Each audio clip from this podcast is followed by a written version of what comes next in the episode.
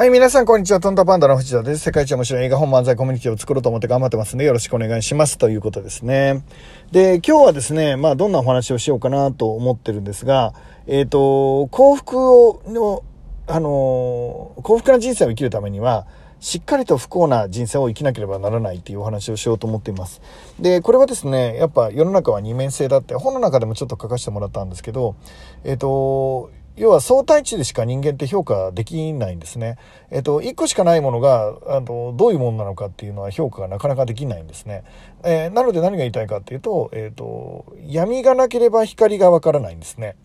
えー、痛いっていう状態が存在しないと、痛さのない状態っていうのがわからないんですね。で、えっと、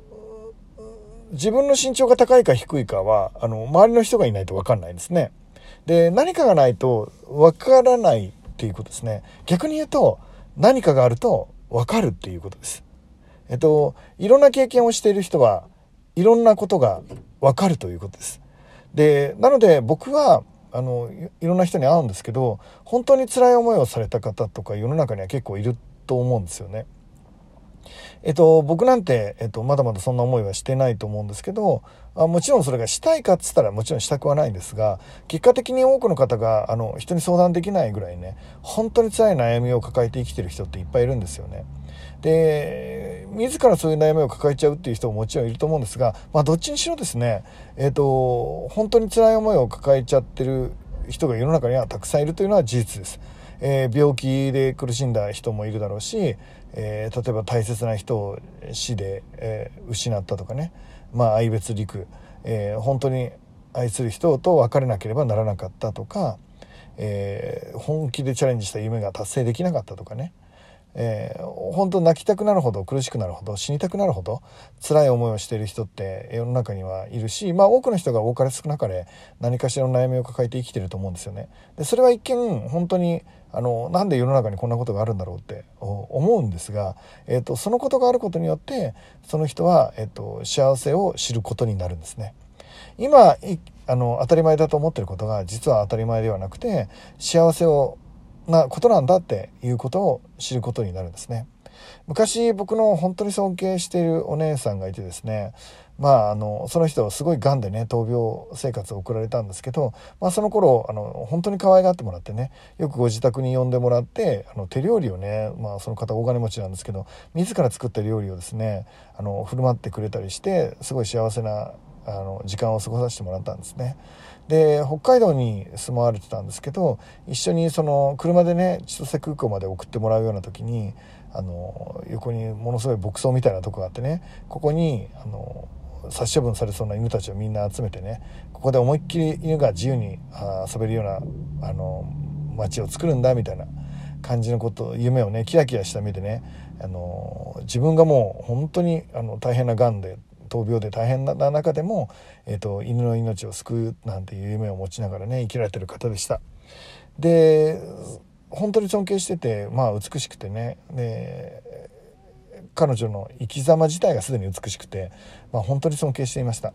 でそんな彼女がですねまあがんの中でなんとかちょっと回復した瞬間に、まあ、還暦パーティーをすることになったんですねでまあ当然僕はそこにあの参加させていただいてその還暦パーティーでお祝いをする機会をね持たせてもらったわけなんですがその時の彼女のスピーチがですねやっぱ僕の生涯の中でも、まあ、本当に、えー、とびきり感動するスピーチの一つでした。で彼女の言ったことはこういうことなんです。えー、癌になってね分かったことがあるっていうことなんですね。まあ、本当に生死の境をさまようような、まあ、大病を患って気づいたことがあると彼女は言いました。朝ね窓を開けて小鳥が鳴いてるじゃないですか。もうそれだけで幸せが止まらないらしいです。小鳥のさえずりを聞くなんて今までだってあったけどがんになってから、えっと、これを聞ける自分が本当に幸せだなってえー、ちょっとあの気持ちいいね。風が吹くだけでも。本当に幸せだし。ご飯が美味しいだけでも幸せだしみたいな、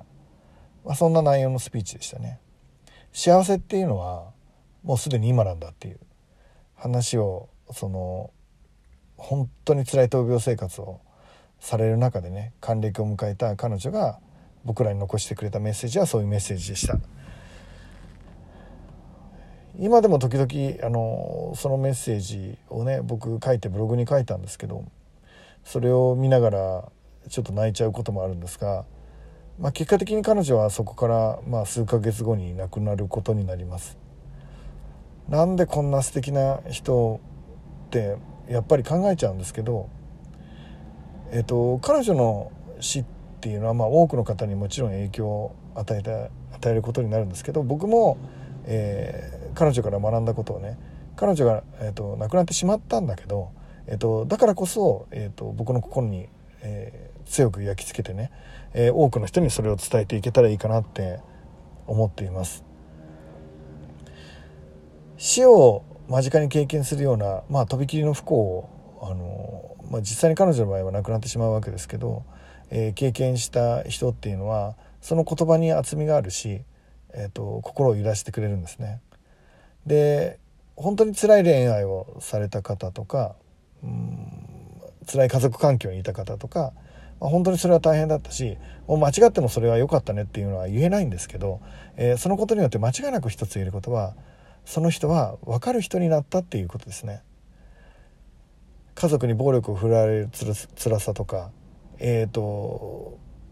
ひどい仕打ちや罵声を浴びせかける、えー、パートナーと過ごすことの苦しみとか辛さとかが分かるから普通に、えーとこれから出会う旦那さんとかね彼氏とかが笑顔でいてくれるだけでどんなに幸せなんだろうっていうのを知ることができるっていうことですね。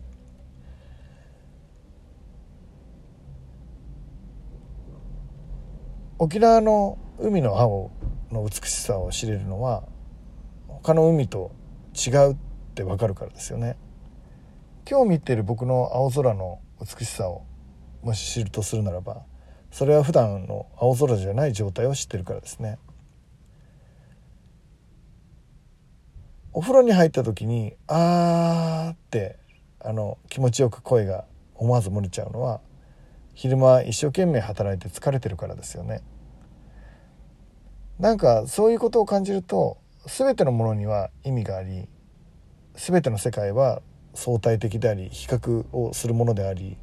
比較から感じるものっていうのを思います。だからこそ本当に辛い思いをした人にしか、えー、分からないことがあると思うし本当に辛い思いをしたからこそ伝えられるものもあるのかなと思ってます。僕は、えーと、今挑戦をしているわけですけど、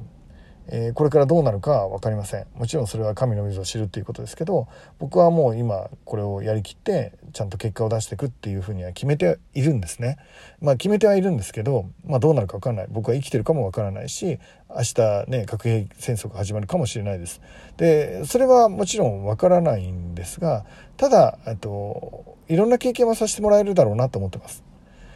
でたくさんの経験をするのは面白いからです。でたくさんの経験をしたいのは、えー、ワクワクする人生になるからです。でも、えーと、結果的にね、えーと、僕が得るものは幅なんじゃないかなと思ってます。いろんなうまくいかないことを経験しうまくいくことを経験する僕っていうのは、えーと、今よりもちょっと幅のある、えー、分かる人間になってるんじゃないかなと思ってます、えー、少し理解できる人間になってるのかなって思うんですね。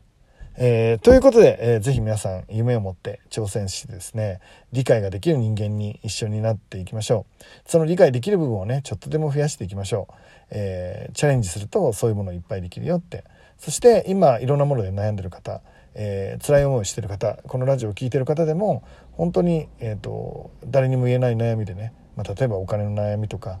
うん暴力の悩みとかね、えー、誰にも言えない悩みの中で、えーと、天井を見ながらブルブル震えてるなんていう、えー、時間を過ごされてる方もいると思うんですけどまあもちろんそのことに関してはあの信頼できる大人にしっかり相談してもらえたらいいかなとは思うんですが、えーと、解決するように、ね、努力もされたらいいとは思うんですが、えー、一つ言えることはそんな経験をしてるあなただから伝えられるものがあると思うんです。ちょっと考えてみてください。あなたしか伝えられないものがあると思うんですよね。そしてあなたしか幸せにできない人が、えー、おそらくこの世にはいます。その経験があるからこそ、えー、通じる言葉っていうのがあると思うんですね。ちょっとそんなことを考えてもらったら、えー、人生ね、また一つ、えー、価値あるものにね、育っていくんじゃないかなと思ってます。えー、ということで、ちょっと今日は、あの、しんみりしたお話を少ししてしまったと思うんですが、え、これからもね、僕自身はチャレンジを続けたいと思ってます。え、皆さんにとってもね、最高の一日になるように、昨日曜日間違えちゃいましたけど、今日は日曜日ですよね。えっと、ぜひ頑張ってチャレンジしていきましょう。いってらっしゃい